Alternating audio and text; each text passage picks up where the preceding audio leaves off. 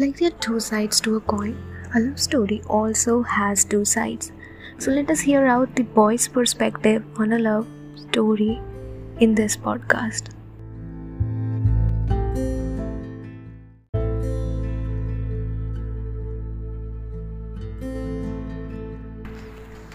Well, love is something that is very specific and doesn't range just from having to see metaphorical, natural happenings, but a serene experience that is fulfilling for the soul.